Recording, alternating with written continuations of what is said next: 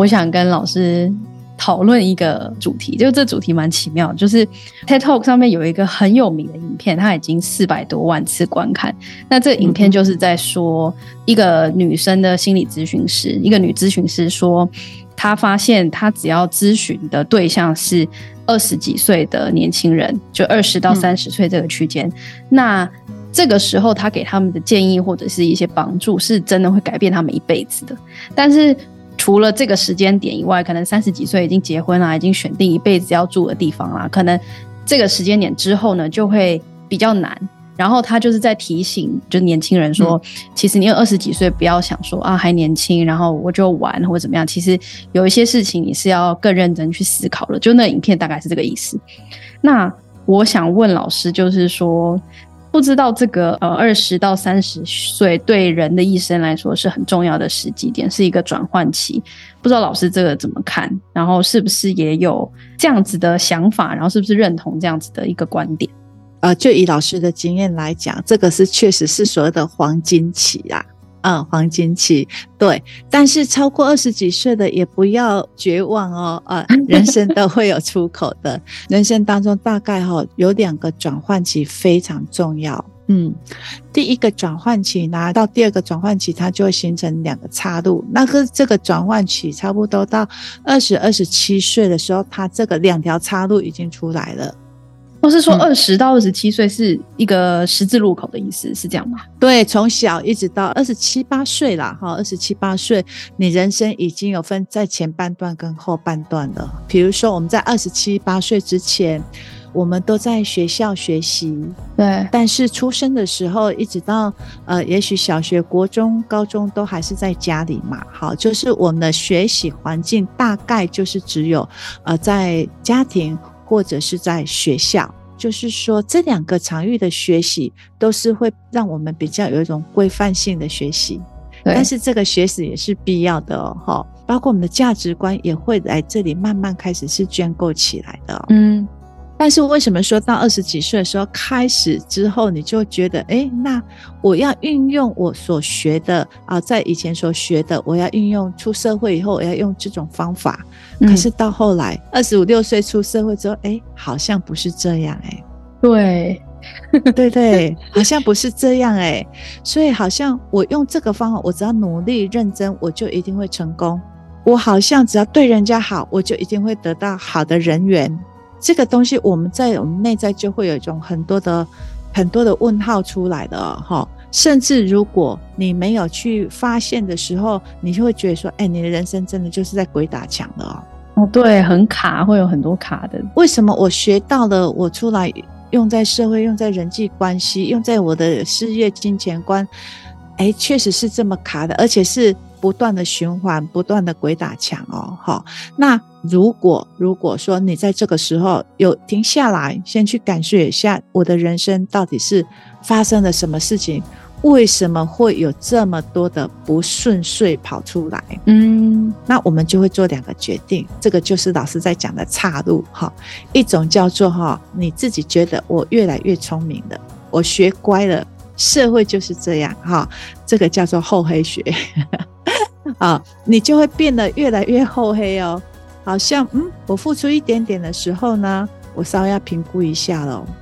诶，我这样子是不是值不值得？嗯嗯嗯嗯，就有点像受伤，有点受伤了之后，接下来是开启保护模式，然后但是会觉得自己是面对现实，然后接受现实这样子的感觉。嗯因为你会觉得啊，我就看清楚了啊，对，我就看清楚了，所以对人就是不能够太好，而且呢，做事呢，你就不用一头栽那么认真，因为哈，你会被老板吃死死的，反而工作量会更多。好，为什么说我们会吃到这么多的黑心商品？也是啊，我要怎么样比较快速的产出，而且成本是最低的方式？嗯，对，也许他会觉得他很聪明哦，哎，别人不知道。对，他很聪明，好，所以呢，当你去转到这一个方向的时候啦，有可能你会赚到钱，有可能你会定义你的成功，哎，我已经成功了，嗯，可是那个是你自己的定义，你心里会感受到，哎，奇怪，赚到这么多钱，我并没有比较快乐啊，哎，甚至会反而会越来越焦虑，就是没有办法好好吃一顿饭，但是也不知道问题出在哪里。嗯、那你就会有一种总结，就觉得啊，人生就是这样啊，对呀、啊，久了可能也习惯那个感觉了，这样对。所以这个就是人生在转换期的时候，有可能转到这个道路，有可能你会成功，有可能你越转越黑，真的都是只是赚小钱小利。因为你不知道人生到底发生什么一回事，所以你就会越掉越黑。嗯，嗯，那你就会铤而走险啊。这是第一种模式嘛，对不对？对对对，对，好，这听起来有点压力，想听第二种模式。但是第一种模式现在几乎都是这样。对啊，有深浅嘛，对不对？哈好，第二种岔路呢是怎么讲呢？一样是很辛苦啊，好迷惘哦。我真的我不知道我人生发生了什么事情，我好讨厌我自己，怎么会有这么多的情绪？我怎么会有这么多习惯？明明知道不好，可是我就是改不过来。你会有很多的声音往自己内在开始在问了，对不对？这些是我们会自己去询问自己的，所以这个问法就是会转到新的问法。哦、但是向内看的这样，对，向内看。嗯、可是有时候人向内看看的太多，就会变成自责。对不对？就变成自责。对，你以为你走对路了，可是你知道那个细节，你就啊，对，我就是要常常反思，反思到最后都是什么自责？因为我们人的价值观都是在很小的时候是养成的。嗯，那养成的时候，除非你有发生重大的情感的事件，情感的事件是什么？嗯，当你发生一件事情的时候，你那个感受的东西。才会改变，你才会真正去做一些改变，也许你的价值观就慢慢去修修正了。哦，所以这样听起来，其实转换期我们感觉到那个挫折或受伤，或者是觉得很卡，人生鬼打墙，其实是一个契机，就是我们有机会去做一个重大改变的时间了。对，老师先用一个案例哈，嗯，一个小女生哈，其实在乡下长大的。那他的想法就是很受限，为什么？因为他在乡下的家里有很多的规范。好，嗯、你不要想说台湾已经这么进步了，台湾也不大，怎么还会那个思想观念差这么多？哈，嗯，其实还是有的哦，就是城乡差距还是有一点点落差的哈。嗯，好，因为他生长在这个家庭嘛，就是非常的严谨哈，要做这个也不行，那个也不行，比如说什么呢？女生不能穿裙子，太危险了。哦、还有就是说，不要随便跟男生讲话。哇，嗯，因为新闻报太多了哈，对，社会新闻很多嘛哈。还有女生绝对不能够太晚回家，感觉这个都是为了她的安全嘛哈。对，其实就受限了哈。还有就是在这个家庭里面呢、啊，非常的重男轻女，吃东西的时候一定要先爸爸哥哥先吃。很难想象，但一定压力很大。我觉得这样长大，不知不觉间啦，会有一个压力。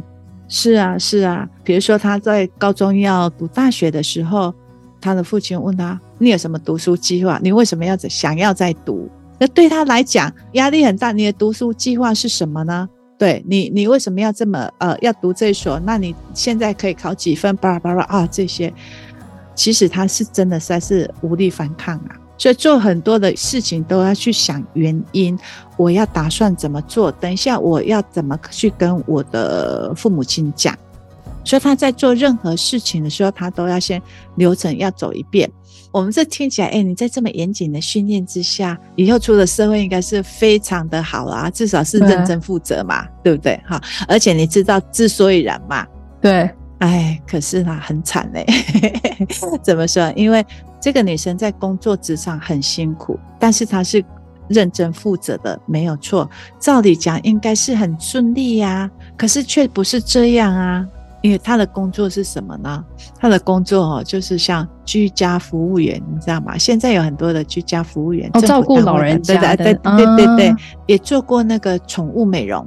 哎，她都很喜欢这种比较温暖人文的工作，对不对？可是他从小就已经训练那个头脑，他就很不喜欢用一些比较动脑啊，要计算啊什么这些程式性的工作，嗯、所以他就会想要舒服一点的跟人接触，讲讲话这样就好了，哦，比较平衡这样子。Okay 他希望对对对对，可是为什么说他出了社会之后很惨呢？因为呢，他在做居服员训练的时候，他的主管教他哈，比如说像有些什么样的老人呐，哈。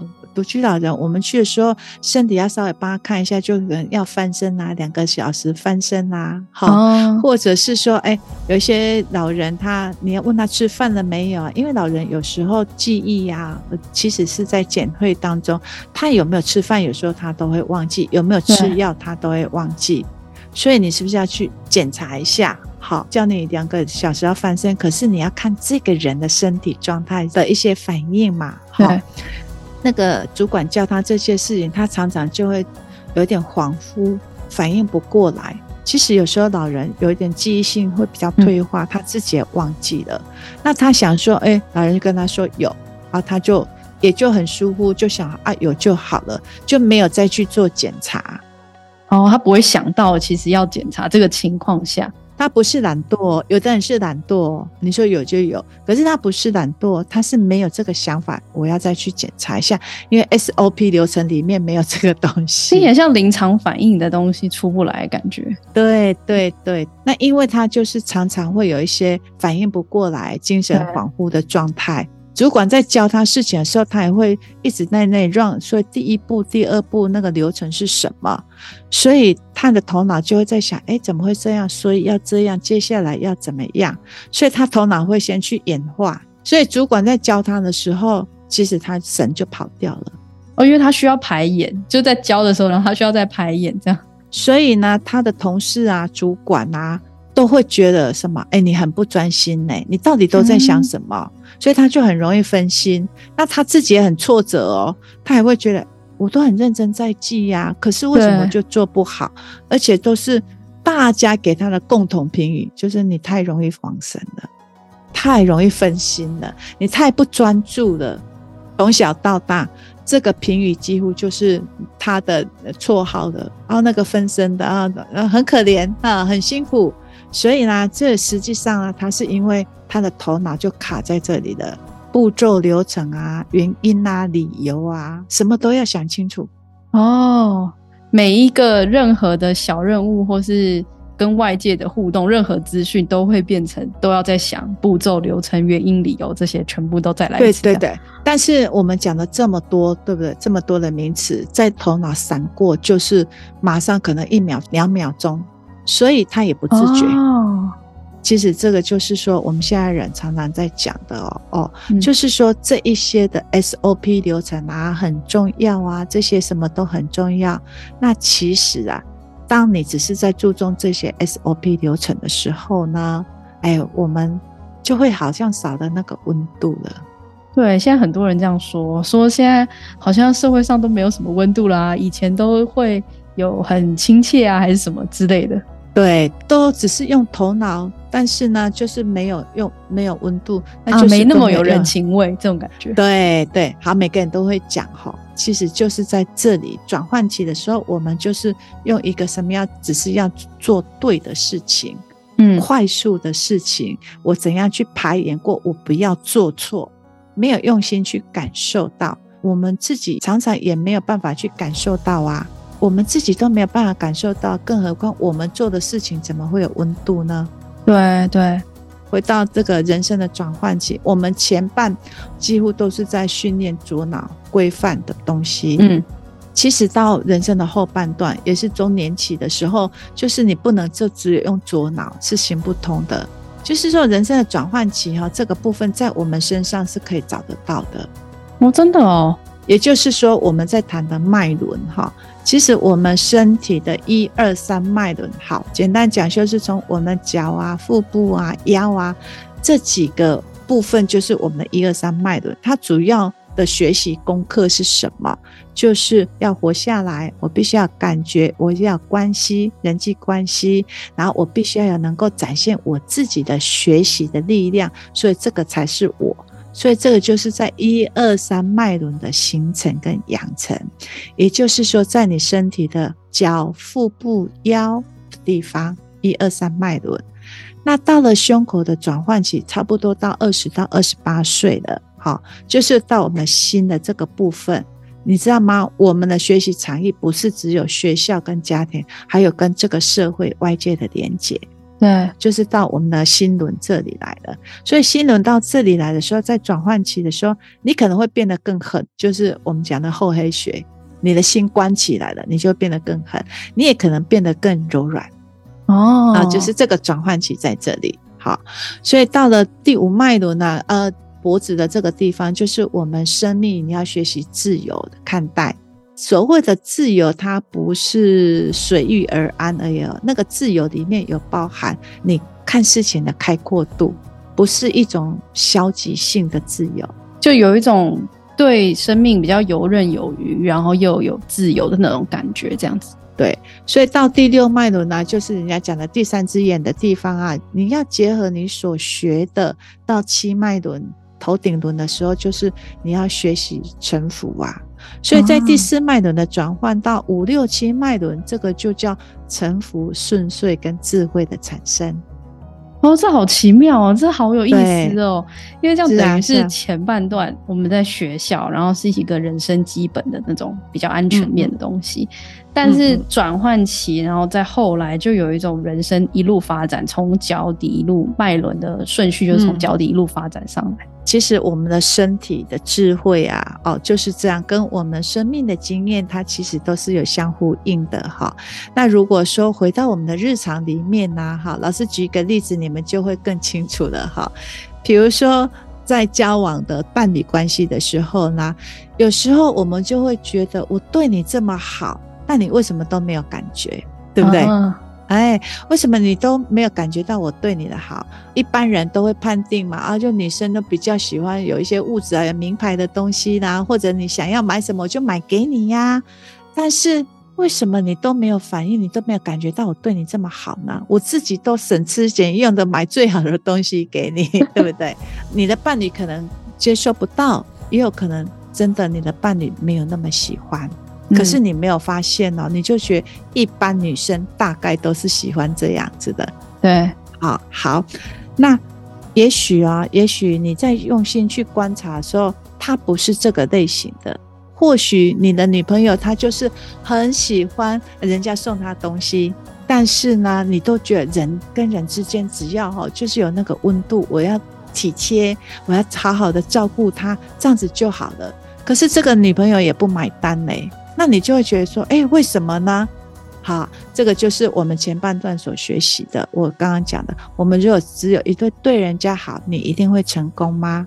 嗯，不是哦。如果你只是一直给给给，给的人给到好受伤哦，拿的人也拿得很委屈，对不对？对，因为觉得都不了解，嗯，所以这里是不是要有一种用心去感觉跟了解？当为什么有些人他会转换到黑的那一边？他就是只用头脑在算计。也许这个对象真的就不适合你，也有可能哦。啊，你就不会这样一头栽，一直给，一直给。对，这样，所以这样也是好事啊。就如果看清这件事情。对呀、啊，如果看清楚是真的，他就是我想要的。可是我用心再去了解他，你们经营这段关系是不是更成功呢？对对对，好。所以在这个里面呢、啊，真的要去发现你自己，也要发现对方。好，对，真的不是只有一味的去给而已，到最后都是伤痕累累。这就是呢，老师在讲的，回到日常去感觉到心，去感觉到那个调整。我觉得现在好像社会上教我们的那种思考方式啊，不只是在学校场域，其实进入工作职场，如果你没有意识到的话，还是很容易是被用左脑的方式带的。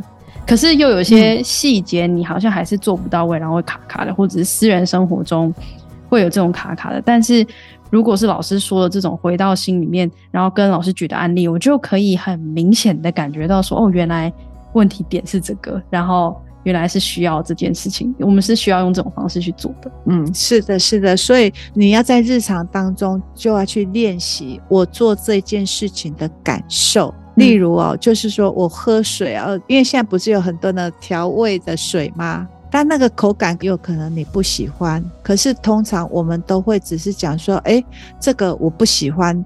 但是你会不会再去感受一下？哎，这个我不喜欢，可是这个味道它是好的还是？不好的，因为人都会比较主观性嘛。那我们再练习一下，哎，呃，比如说这个水蜜桃口味我不喜欢，可是再去闻这个水蜜桃口味，是不是？哎，其实它这个味道是好的，只是我不适合，我不喜欢而已。对，那这个就是在日常当中去训练自己的方式，而不是说要做事情了，然后我才要去想说到底要不要去想清楚。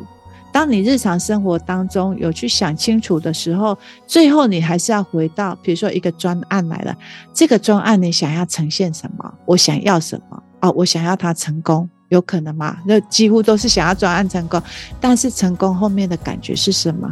我这个专案想要让人家感受带出来的精神，带出来的感受是什么？例如说是一个我这个广告出去的，哦，感觉是很便宜，地点好。哇，就是有增值的空间，什么什么之类的。但是这些你都跑完了，你最后还是要回来。我想要把这个建案推出去，我要带给的是什么？想要有家，渴望温暖的家，想要建构自己天地的人，那个温暖温馨的感觉，这个就是一个感觉，不是只有这那些流程而已。哦，我们日常生活中像喝水那样子。等于是去累积，说我们可以感觉到这个细节。但是我们在做专案的时候，嗯、除了这些流程以外，我们也要回到心里去感觉最后给出去的那个成果的那个感受。所以，比如说老师说那个建案好了，有可能就是要温暖的，然后独立生活的感觉。可是也有可能有些建案就是想要豪华路线，然后有些建案就是自由奔放，搞到热带路线，就是不一样。可是。呃，如果能够感受到这个，相信那个步骤或执行的一些东西，其实是会有一些调整的，就是有一个灵机应变在这样。是是是，没有错哈。所以临场的反应啦，其实它就是日常累积的感受而来的细致。嗯，哦，对。如果你的人生可能现阶段也是有一些卡关或有一些挫折，可是你可能岁数也是在这个转换期的岁数。那你就知道，其实这是生命也在给你一个机会。然后，如果有什么疑问的话，也可以来找老师咨询。但总之，就是一切都有出路。是是是，生命随时都会有出口的。那我们就下次聊，OK？拜拜，拜拜。